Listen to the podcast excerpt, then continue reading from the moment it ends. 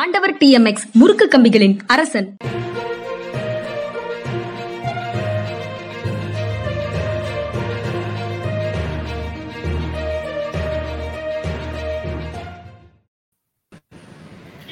வணக்கம், இது மனிதா. நான் ஐயன் கார்த்திகேயன். யூடியூபருக்காக என்னோட ஜென்ராம் சார் ஜென்ராம் சார் வந்து மனிதாவுக்கு லீவ் போடலான்னு ஒரு பெருமுயற்சியில் இருந்தார். அதை தடுத்து முகத்தையாவது காட்டுங்கன்னு சொல்லி வர வச்சிருக்கோம். சார் வணக்கம். வணக்கம் வணக்கம் வணக்கம் சார். போட்டு கொடுத்துட்டேன், இனிமே கேள்வியில அவங்க கேட்டுக்கிறாங்க. உங்களை போட்டு கொடுத்துட்டேன், கேள்வி பூரா நீ அங்க இருந்து வரும். ஓகே, அடுத்து வந்து இன்னைக்கு நிறைய செய்திகள், மிக முக்கியமான செய்திகள் இருக்கு. இன்னைக்குன்னு பார்த்து நான் நியூஸ் செவன் போயிட்டேன், சார் புதிய தலைமுறை போயிட்டாரு. ஆக செய்தி எடுக்க முடியாமல் இருக்குமா, எல்லாம் எடுத்து வச்சிருந்தேன். காலையிலேயே ஒரு பார்வையும் பார்த்துருந்தேன். அதில் மிக முக்கியமான செய்தி, மனிதாவில் தொடர்ந்து பேசப்படுகிற ஒரு செய்தி வந்து லக்மிபூர் வயலன்ஸில் இணையமைச்சர் மகன் வந்து கார் மோதியது, துப்பாக்கியை பயன்படுத்தியது உள்ளிட்ட பிரச்சனைகள் அடங்கிய வழக்கில் அவருக்கு வந்து பெயில் கொடுத்துருந்தாங்க. அதை இன்னைக்கு உச்சநீதிமன்றம் வந்து ரிஜெக்ட் பண்ணியிருக்கு. உச்சநீதிமன்றம் ரிஜெக்ட் பண்ணதோட இல்லை, நிறைய கேள்விகள் கேட்டிருக்கு. யூபி அரசு வந்து இந்த பெயிலை எதிர்த்திருக்கணும்ல, சேலஞ்ச் பண்ணியிருக்கணும்ல, ஏன் சேலஞ்ச் பண்ணல அப்படின்றது அதில் ஒரு முக்கியமான கேள்வி. அப்புறம் நீங்களே இது மிகப்பெரிய தீவிரமான குற்றம் என்பதை ஒத்துக்கிறீங்க, ஆனா நீங்க வந்து பெயிலை ஏன் அப்போஸ் பண்ணல அப்படின்ற கேள்வியை கேட்டிருக்காங்க. ஹைகோர்ட்ல நீங்க ரெக்கமெண்டா அதை வந்து நீங்க அப்போஸ் பண்ணாம இருந்தது ஏன் என்ற கேள்வியை கேட்டிருக்காங்க. மானிட்டரிங் ஜட்ஜு சொல்ற சஜஷனையும் நீங்க கேட்கல, எஸ்ஐடி சொல்ற சஜஷனையும் நீங்க கேட்கல, ஏன் இந்த மாதிரி நடந்தது அப்படின்னு ரொம்ப கேள்விகளை கேட்டிருக்காங்க. அதே போல விக்டிம்களுடைய அந்த உரிமை பறிபோயிருக்கு, விக்டிம்களுடைய வார்த்தையை கேட்க கூட அவர்கள் இல்லை, அந்த ஜட்மெண்ட்ல வந்து விக்டிமோட ரைட் டினே ஆயிருக்குன்றது தெரியுது அப்படின்னு சொல்லி பேசியிருக்கிறாங்க. நிறைய கேள்விகளை வந்து ஹைகோர்ட் மேல வச்சிருக்காங்க. இதுக்கே இப்போ அவசரமா ஒரு ஒரு தீர்ப்பை நீங்க வழங்கி ஜாமீன் கொடுத்தீங்க, இவ்வளவு பெரிய அவசரம் வந்து விக்டிம்களுடைய விஷயத்த கேட்காம அவங்களுக்கு நடந்த அநியாயத்தை பற்றி காது கூட கொடுக்காம எப்படி நீங்க வந்து பண்ணிருக்கலாம் அப்படின்னு சொல்லி கேள்வி கேட்டிருக்காங்க. அலகாபாத் ஹைகோர்ட்டுக்கு எதிராக பல்வேறு கேள்விகள் வச்சிருக்கு. முக்கியமாக இந்த பெயில் டினே பண்ணப்பட்டு ஒரு வாரத்திற்குள் சரணடைய சொல்லி உத்தரவு பிறப்பிச்சிருக்காங்க. ஏற்கனவே நேற்று ஒரு செய்தி இருந்தது, அது என்னன்னா உச்சநீதிமன்ற நீதிபதி ரமணா அவர்கள் வந்து விரைவில் ரிட்டையர்டாக இருக்கிறாரு, அதனால வேகமா நிறைய வழக்குகளை விசாரிக்கிறாங்கன்னு சொல்லி இந்த வழக்குல இவ்வளவு கேள்விகள் வைக்கப்பட்டிருக்கிறது மிக முக்கியமாக தெரியுது. அதே நேரத்தில் நிறைய கேள்விகள்ல மிக முக்கியமாக இன்னொரு கேள்வி என்ன தெரிஞ்சது அப்படின்னா, எஃப்ஐஆரே ஒரு என்சைக்ளோபீடியான்ற மாதிரி நீங்க வந்து கன்சிடர் பண்ணி கொடுத்துருக்கீங்க, அது எப்படி அப்படின்னா கேள்வி கேட்டிருக்காங்க. ஸோ இதுதான் இன்னைக்கு சென்சேஷனாக தொடர்ந்து மனிதாவில் ரொம்ப காலமாக பேசிக்கிட்டு இருக்கிற ஒரு செய்தியில் ஒன்று. சார் உங்களுக்கு கேட்டுச்சா, உங்களுக்கு எதுவும் கருத்து இருக்கா? எதை பற்றி பேசுனா கேட்டுச்சா? இல்லை, நீங்களே தொடர்ந்து பேசுங்க. ஓகே சார், உங்கள் சிரமம் வந்தால் கட் பண்ணீங்க. முதல்ல நீங்கள் வந்து சரி, ஓகே, ரைட், நீங்கள் தொடர்ந்து பேசுங்க.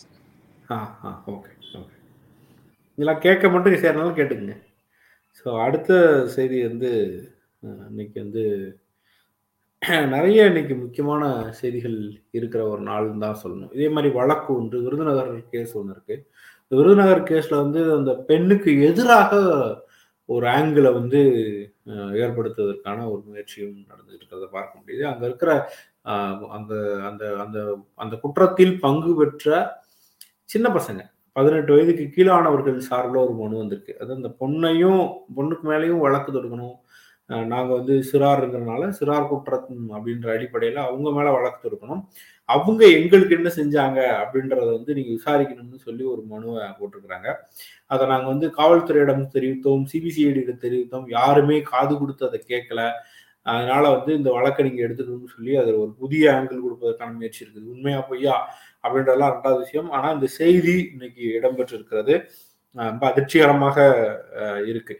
அந்த பெண்ணை ஏற்கனவே விக்டிமா இருப்பவர்களை இன்னமும் விக்டிமைஸ் பண்ண, இன்னமும் மேலும் அவர்களுக்கு எதிராக திருப்புவதற்காக இது நடக்கப்படுகிறதா, அல்லது இதில் முகாந்திரம் இருக்கா அப்படின்றது விசாரணைகளுக்கு பிறகுதான் தெரிய வரும். ஆனா இது பயங்கர அதிர்ச்சியாக இருந்தது. ரொம்ப பிரபலமான வழக்கு, முக்கியமான வழக்காக பார்க்கப்பட்டு கொண்டிருந்தது.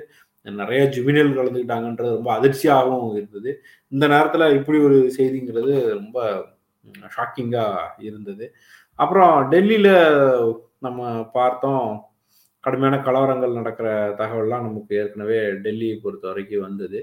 அது ராமர் ஊர்வலத்துல அந்த மாதிரி நடந்தது, வேற வேற இடங்கள்ல நடந்தது. இப்போ அனுமர் ஜெயந்திக்காக அனுமருடைய விழாக்கள் ஒன்று கொண்டாடுவதற்காக ஊர்வலம் வந்திருந்த போது அந்த பகுதி முஸ்லிம்கள் எங்கு கலவரம் நடந்ததோ, எந்த முஸ்லிம்களுடைய மாஸ்க்ல போய் கொடி நட்டாங்களோ, அதை சேதப்படுத்தினாங்களோ, அவர்களே அந்த முஸ்லிம்களே அந்த பகுதியில ஊர்வலம் போகும்போது பூவை அங்கு வந்த மக்கள் மீது தூவி வருகிற மக்களிடம் கை கொடுத்து அன்பை பரிமாறிவது போல ஒரு விஷயத்த பண்ணியிருக்கிறாங்க. அதுல தொப்பி போட்ட ஒரு முஸ்லிம் அருகில் வருகிற போது காவிகளை அணிந்து வருகிற அல்லது காவிகளை சுமந்து வருகிற ஆட்கள் செல்ஃபி எடுத்துக்கொள்வதை போன்றும் நிறைய புகைப்படங்கள் வைரலாகுது.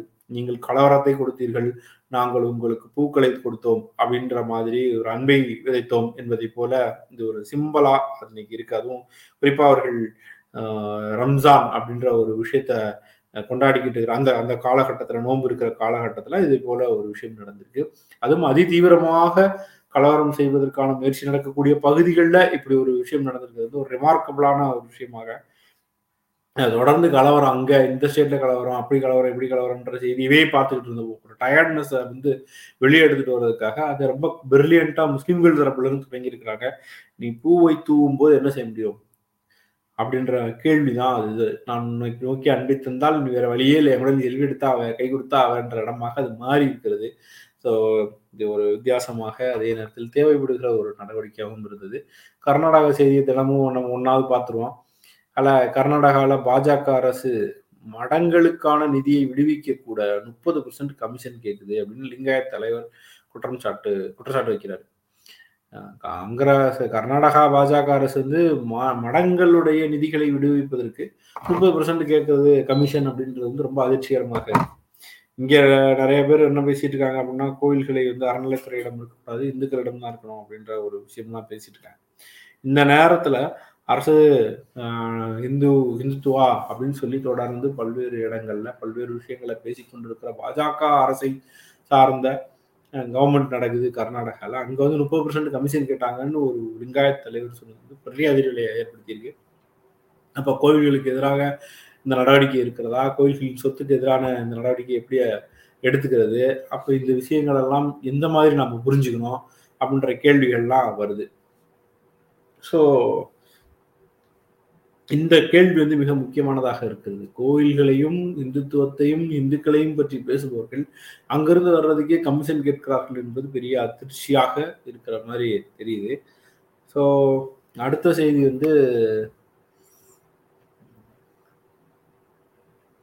ஆளுநருக்கு கருப்பு கொடி அப்படின்ற செய்தி, கடும் எதிர்ப்பு அப்படின்னு. திருவாதிரை ஆதீனத்தை சம்மந்தப்பட்ட விழா கொண்டு போறாரு, அங்கே ஆதீனம் சொல்றாரு ரவினா சூரியன் அர்த்தம், இங்கே கவர்னர் ஒரு சூரியன் இருக்காரு, முதல்வர் சூரியன் கட்சியை சார்ந்தவர், ஆக தமிழ்நாட்டுக்கு 2 சூரியன் அப்படின்னு அவர் சொல்லியிருக்காரு. அது ஒரு பக்கம் இருக்க, இவர் அங்கே போகும்போது கடும் எதிர்ப்பு, கம்யூனிஸ்டுகள் ஒரு பக்கம் போராட்டம், வேறு வேறு பெரியார் சம்பந்தப்பட்ட இயக்கத்தினர் சிலர் பெரும் போராட்டம் பண்ணி அதில் கருப்பு கொடிகளை எரிஞ்சிட்டாங்க. இந்த எரிஞ்சது இந்த பாதுகாப்பு வாகனங்கள் மேலாம் பட்டுருச்சு, 3 அடுக்கு பாதுகாப்பு போட்டுமே அதை சமாளிக்க முடியல போன்ற செய்திகளும் வருது. ஆளுநர் ரவிக்கு தமிழகத்தில் இனிமேல் செல்லும் இடமெல்லாம் இதை போன்ற ஒரு நெருக்கடிக்கு உள்ளாவாரா அப்படின்ற கேள்வி வருது. அதுக்குள்ள அவசரமா இபிஎஸ் அறிக்கை வந்துருச்சு, என்ன பயங்கர இந்த மாதிரி பண்றாங்க, பயங்கரமான மோசமான விஷயமா இருக்கு, இதெல்லாம் நடக்கக்கூடாது, அது எப்படி நடக்கலாம் அப்படின்ற போன்ற கேள்விகளை எதிர்த்து கேள்வி கேட்டுக்கிட்டு இருக்காங்க. ஒரு சூழலும் இருக்கு. தொடர்ந்து மோதல் போக்கே இருக்காதா, மோதல் போக்கு வருமா அப்படின்ற ஒரு சந்தேகம் இருந்தது. மோதல் போக்கே இல்லாமல் இந்த அரசு கவர்னரோடு நகர கூடுமா அப்படின்ற ஒரு சந்தேகத்தை வைக்கிற மாதிரி முதல்வர் ஒரு பார்வை வச்சிருந்தாரு. நாங்கள் அவர் எங்களுக்கு அரசை பாராட்டியிருக்கிறார், தனிப்பாட்டு முறையில் பழகுவதற்கு இனிமையானவர் அப்படின்லாம் சொல்லியிருந்தார். சரி, ஒருவேளை அந்த ஸ்பீடு அப்படியே குறையுது, மோதல் போக்கு அப்படியே நின்றோம் அப்படின்ற மாதிரி ஒரு பார்வையை பார்த்து கொண்டு இருக்கும்போது தோழமை இயக்கங்கள் வந்து கடும் போராட்டத்தை முன்வைக்கிறாங்க. அதற்கு அடுத்து என்ன வருது அப்படின்றத பொறுத்திருந்து தான் பார்க்க வேண்டிய ஒரு சூழல் இருக்கு. வேற செய்தி பார்த்தா 100 நாள் வேலை திட்டத்தை பற்றி ஒரு எடிட்டோரியல் பேஜில் ஒரு ஆர்டிகிள் தமிழ் ஹிந்து வந்திருக்காங்க, நல்லா இருந்தது. இது வந்து வீணடிக்கப்பட்ட திட்டமா அப்படின்னு சொல்லிட்டு பல்வேறு மாநிலங்களில் இந்த திட்டத்தின் வழியாக என்னவெல்லாம் நடந்துச்சு அப்படின்னு சொல்லி போட்டிருந்தாங்க.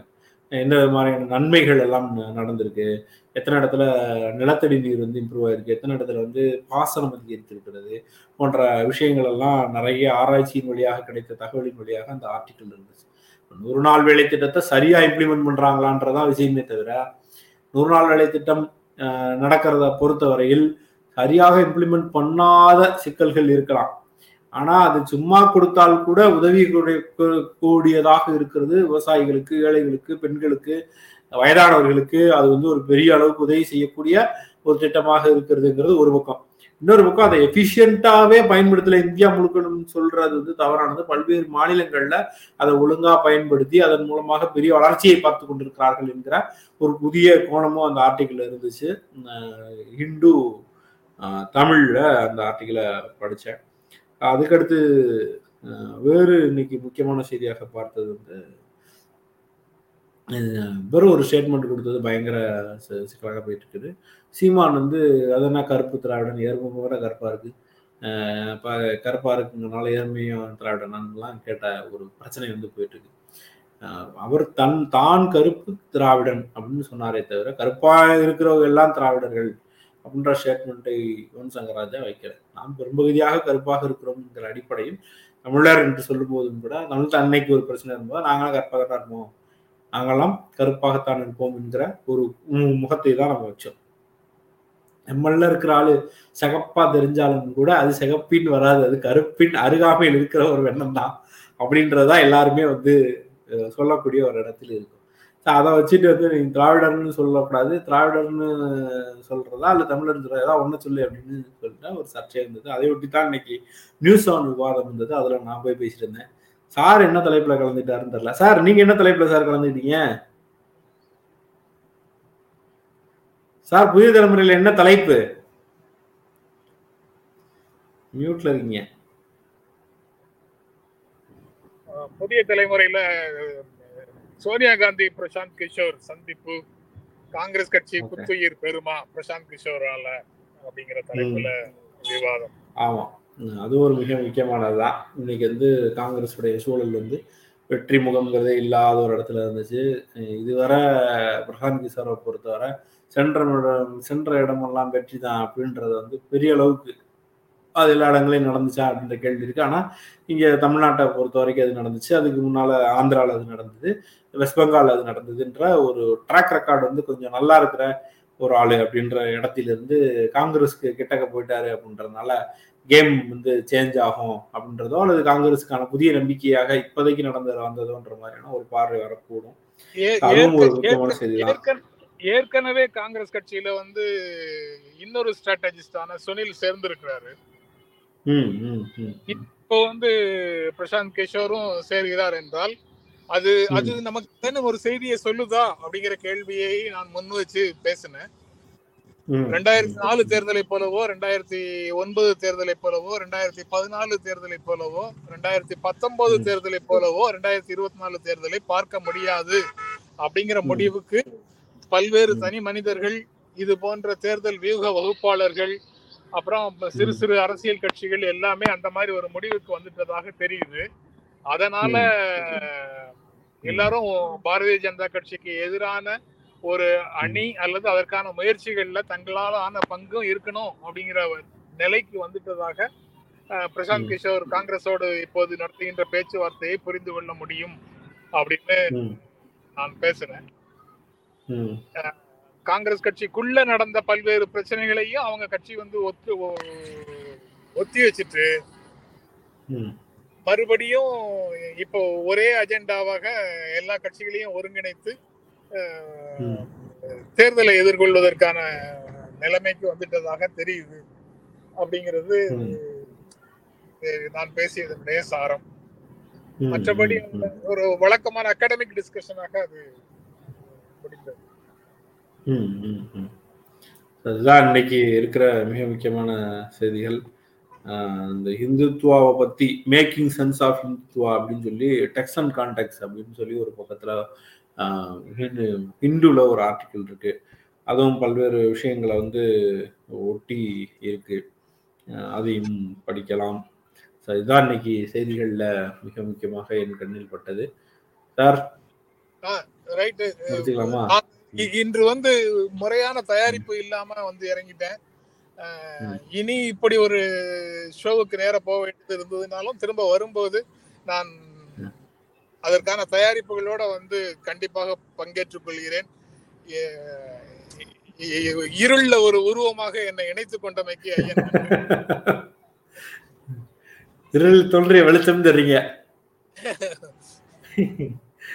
ஓகே சார், நன்றி சார். நன்றி.